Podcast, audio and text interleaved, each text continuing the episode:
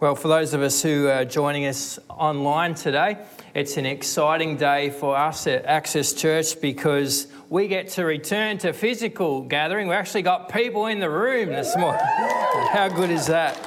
So I get to not only preach to a camera, I get to preach to some real humans for a change. So that's really, really cool. Glad you can be here. It's a glorious thing to look around and see some live people after five months of only speaking to a camera.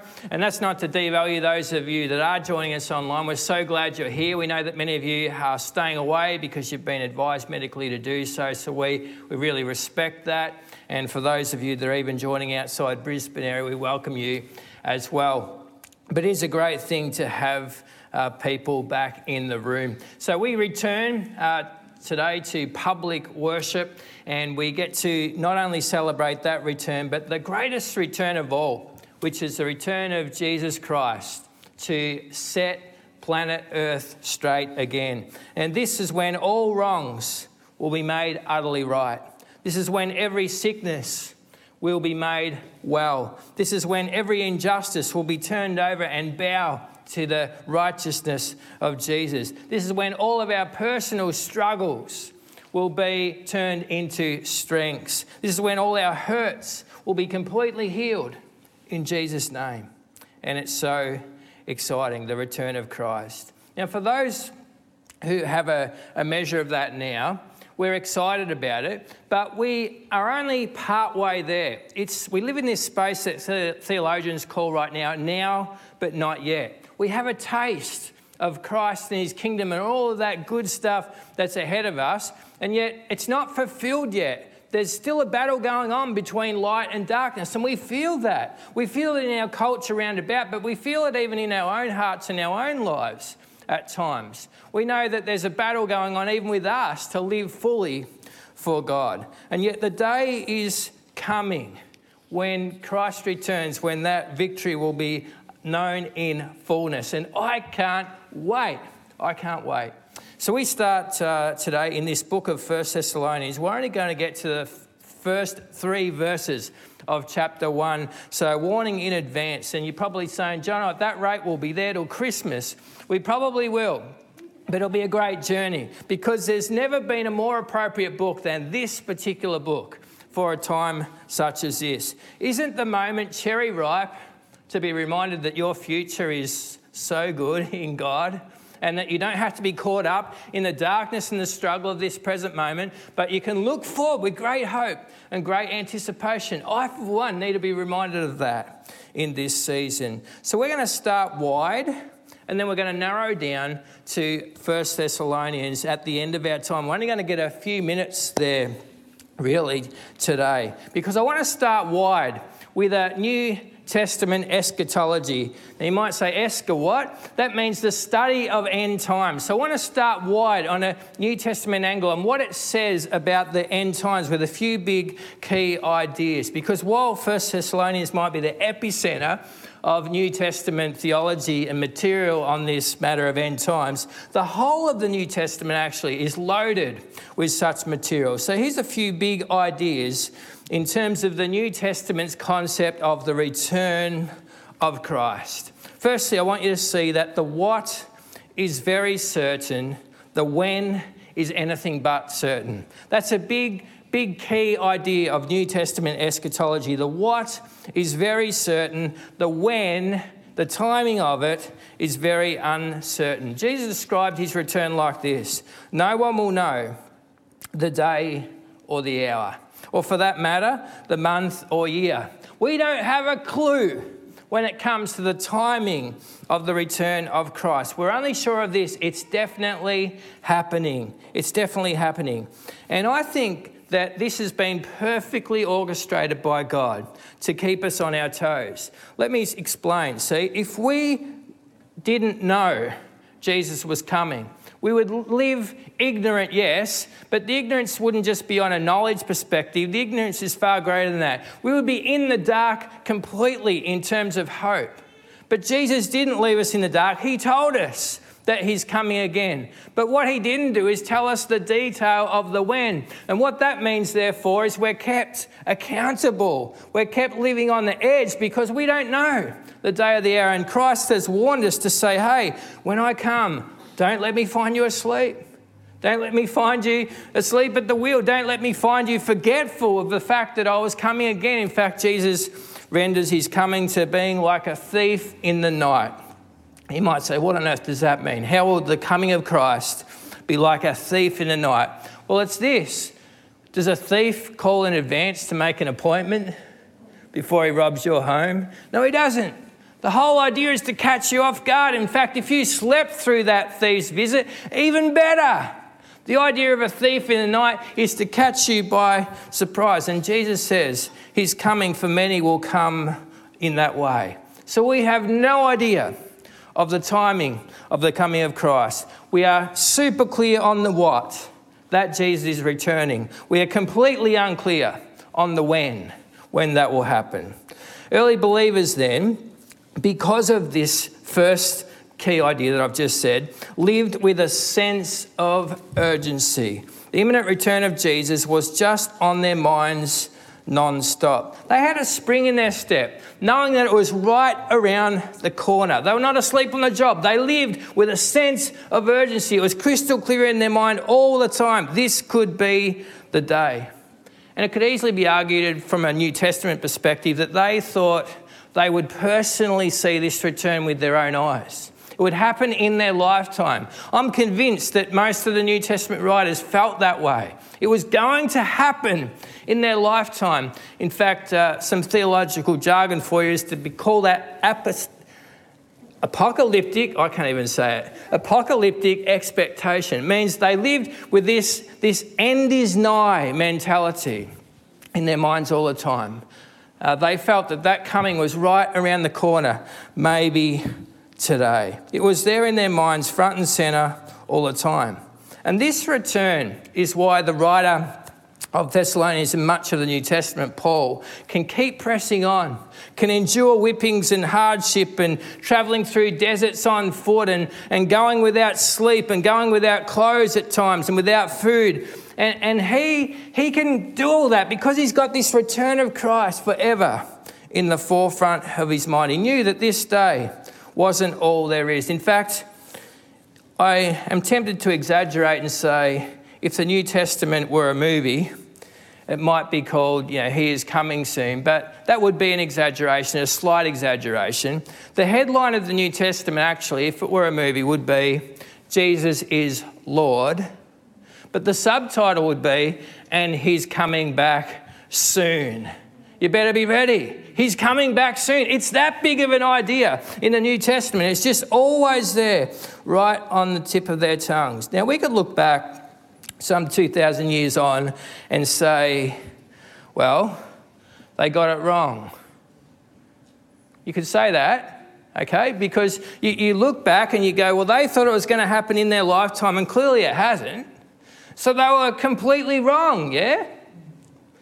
On the one hand, yes. But on the other hand, they were completely right. You see, they were wrong on timing, but that doesn't seem to be a big deal in the mind of God on this particular topic anyway. It's the one detail he's withheld from us. So they were wrong on timing, but they were absolutely right in terms of living on the edge. And that expectation that they had that Christ was coming any day actually served them well. Yes, they may have been wrong on timing, but they were right on spiritual fervour. I can tell you I'd rather be right on the latter than miss that. And that's my concern about the church of modern day. Have we lost our edge? Do we really understand that Christ could return at any time? They did. And next point, it dramatically affected their everyday lives. Dramatically affected. You might say, John, are you sure? Dramatically affected? Are you just being overly dramatic?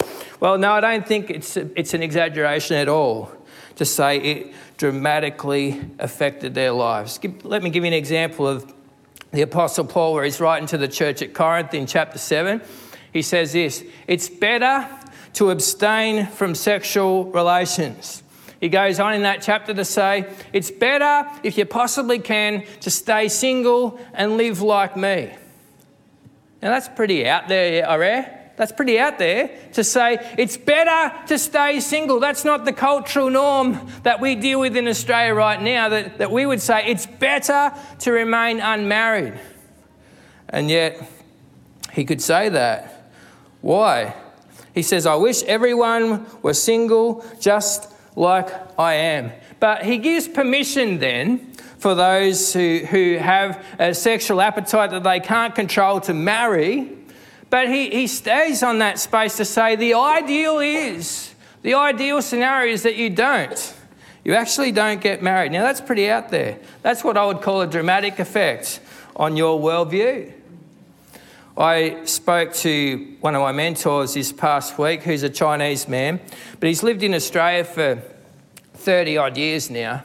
But he was reflecting on a friend of his who does a lot of work in the underground church in China and he was talking about this guy's particular worldview. Now, he gets home, this is, guy's a married man, but because of severe persecution, he only gets home to be with his family one day out of the whole year.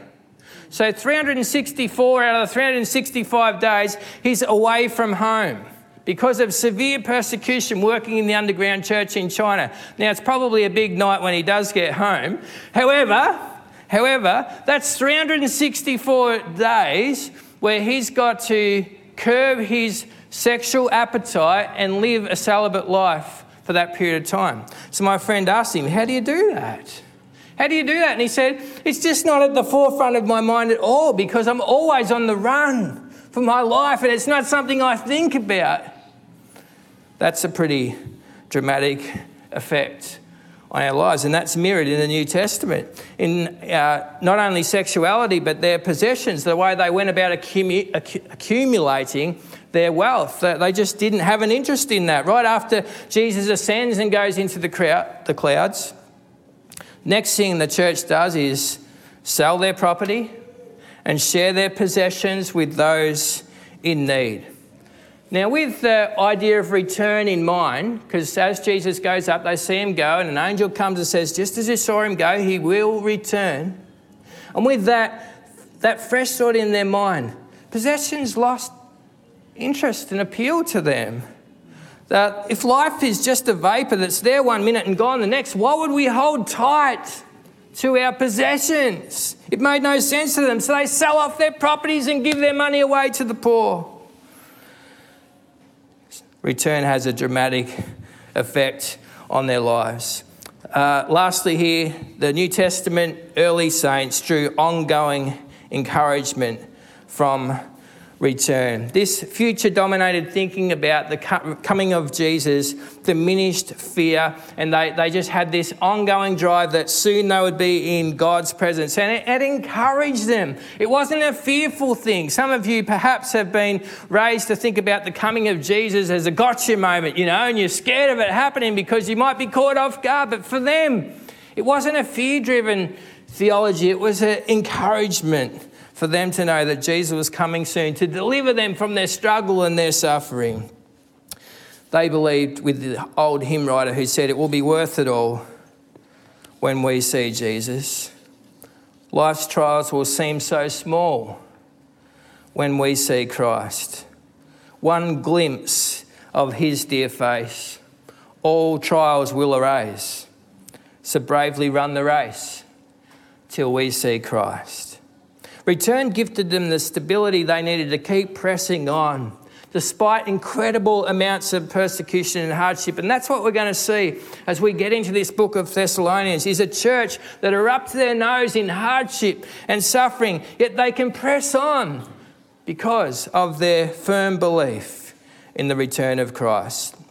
So we zone in another level out from the entire New Testament into the church at Thessalonica. And let's think about the context of what we're going to read about for a moment.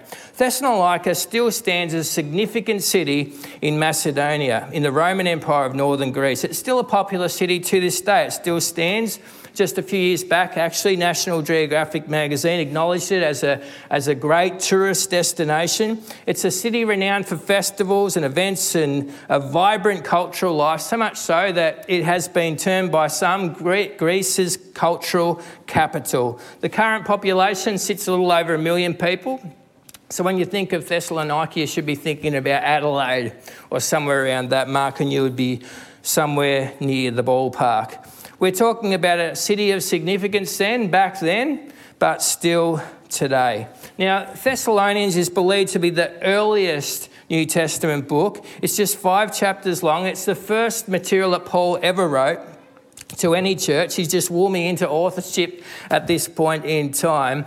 And what we're reading then is very, very, very early when it comes to the New Testament timeline. And I guess that shows why they have such an obsession on the coming of Christ. You can find the backstory to this book in Acts 17. We don't have time to go there today, but it explains there Paul's brief visit to Thessalonica, and he only managed three weekends there in the temple, it says, before the persecution against him was so thick that he had to, had to leave town. He, he ran for his life, literally. He got run out of town.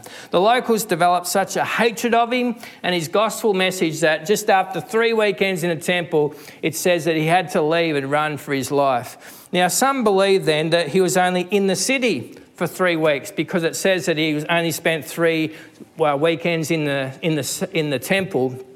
But I think that's disputable. He could have done some home meetings, he could have stayed longer, eh, you know, in, in, in private environments, but certainly his public ministry was, was only three weekends, and it's probably right to think that his entire time in this city was only weeks, if not months, certainly not years. We're not talking about a long term ministry, we're talking about something very short. So from there, he ran off to Berea and then to Corinth. We think it was in Corinth where he stays about 18 months that he writes this particular letter. Although his time in person with them was short, his love for this church ran deep. He never stopped praying for them, he never stopped thinking about them. And he knew that they were vulnerable in terms of leadership because he had to, had to leave them at a time where things were only just developing. So, consequently, he sends his offsider Timothy to check on them. We pick that up in this letter. Now, here's a little side note about Timothy.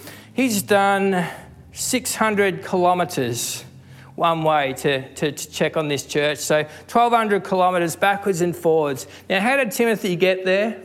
I don't know. Was he on foot? Horseback at best, but it was a long, long journey. And I think sometimes we make the mistake of thinking all the New Testament times they were so exciting, there was never a dull moment. I suggest to you there was plenty of dull moments on Timothy's journey to Thessalonica and back. It would have taken days and days and days. And it's what I call IBDs, in between days, the days that we don't read about in our Bibles, where just that faithful grind is part of what it takes to get God's work done. We don't say much about Timothy's backwards and forwards. Why? There's not much to be said, I guess. Only that how incredible is that faithful service to God. So back to the Thessalonian script, Timothy returns and goes, Thumbs up, Paul. The church is going amazingly well. You wouldn't believe how well they're going. Despite suffering, this church is going more than okay. They're flourishing.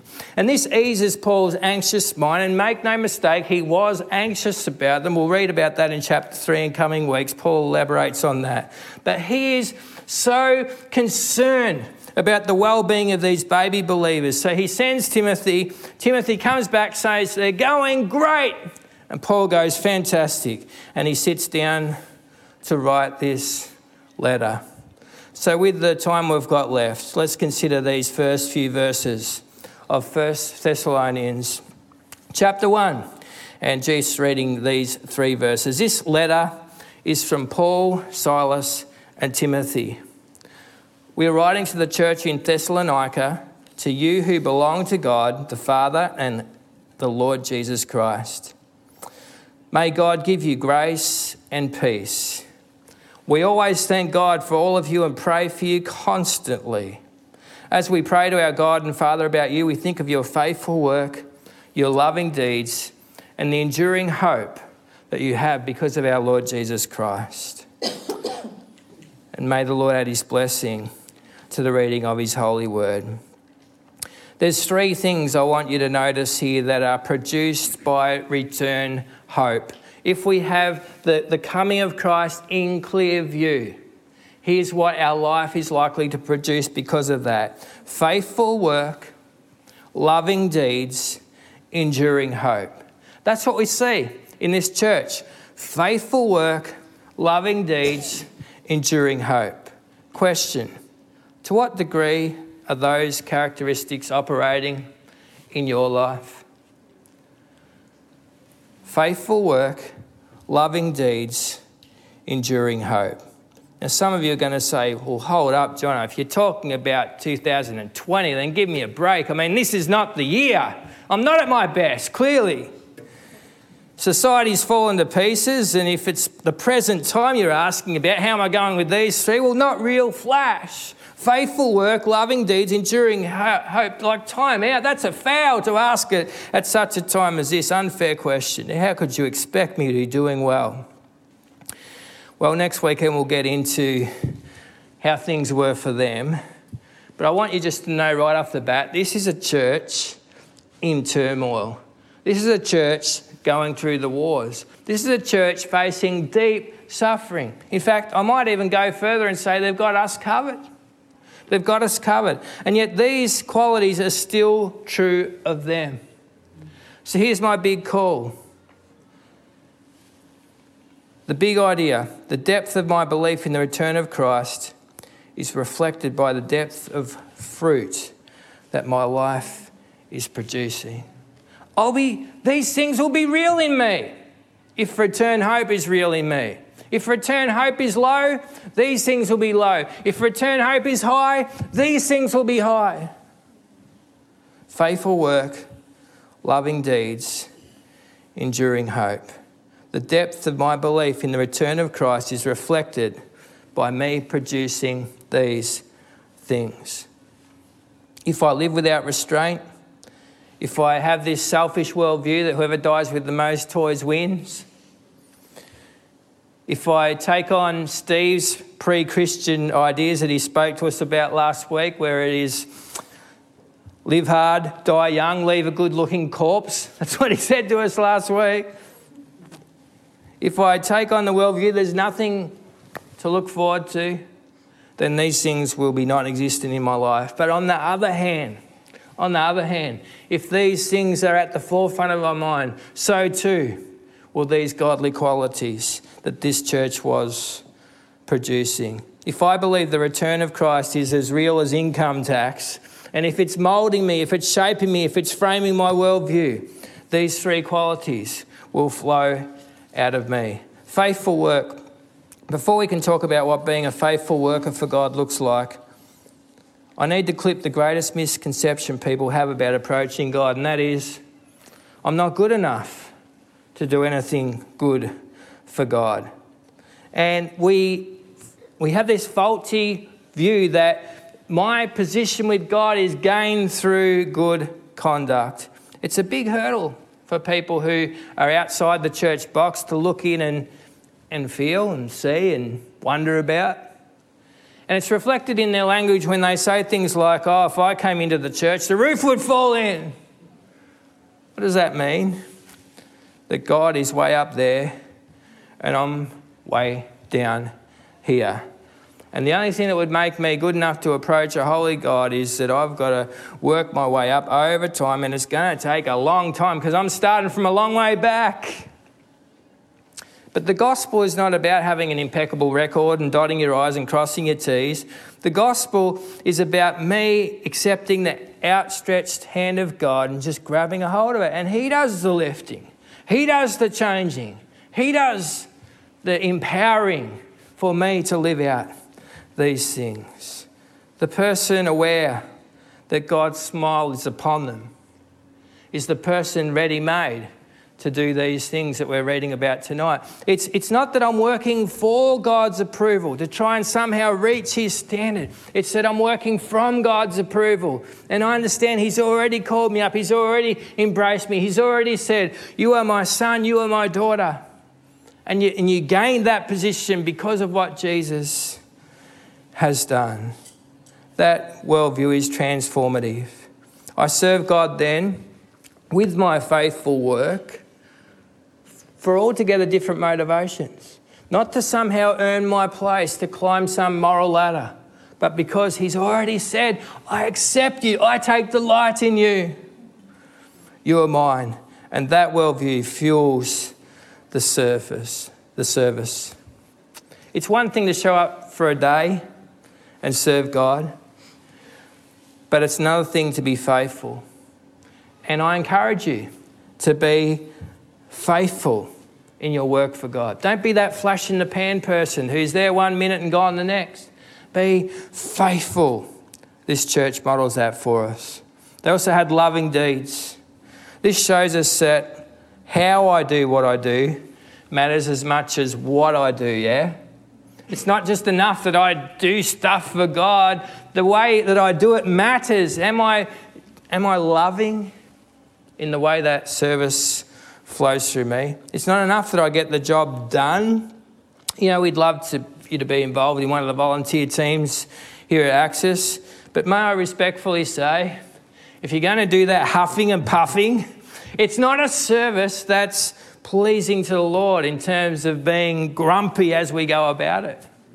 We need to be loving God through our deeds. Deeds are love based, not coming out of a place of obligation. The word here, deeds, has sentiments that relate to exhaustion. Unlike the previous word, work, which we read about, faithful work, uh, the Greek word for deeds here, is the amount of energy required to do the work.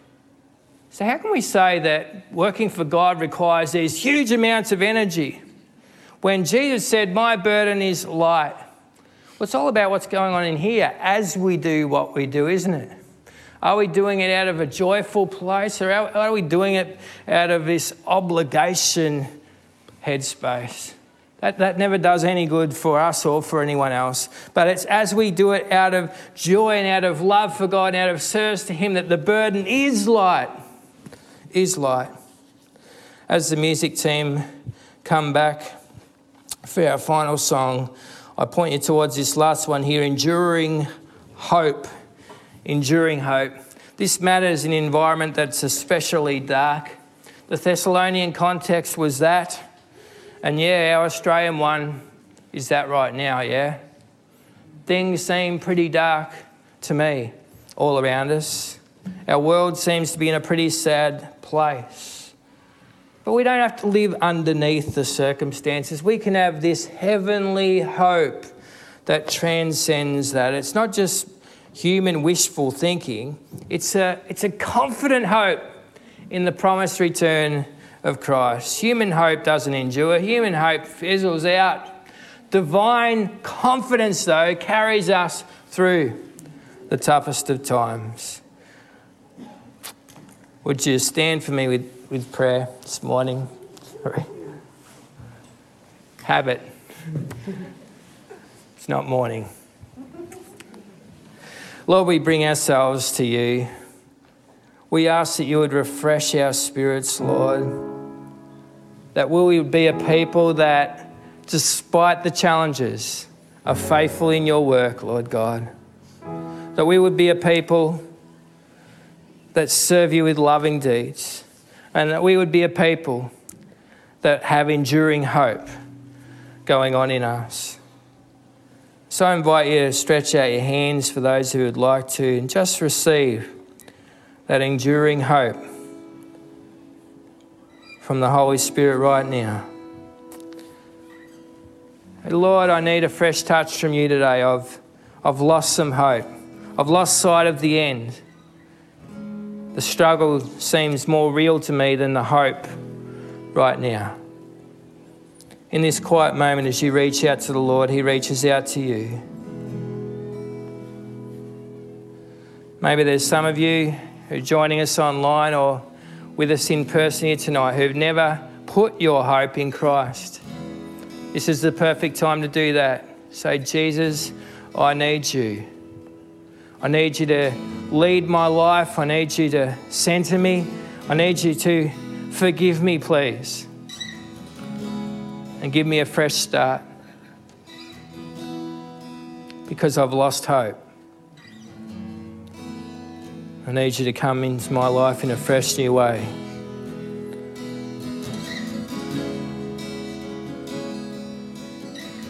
If we've lost these things faithful work, loving deeds, enduring hope we've lost sight of return.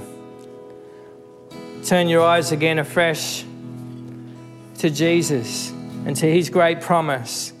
He's doing a new thing, he's coming again. He's setting things straight. We can put our hope and our confidence in Him. Thank you, Lord. Let's sing together.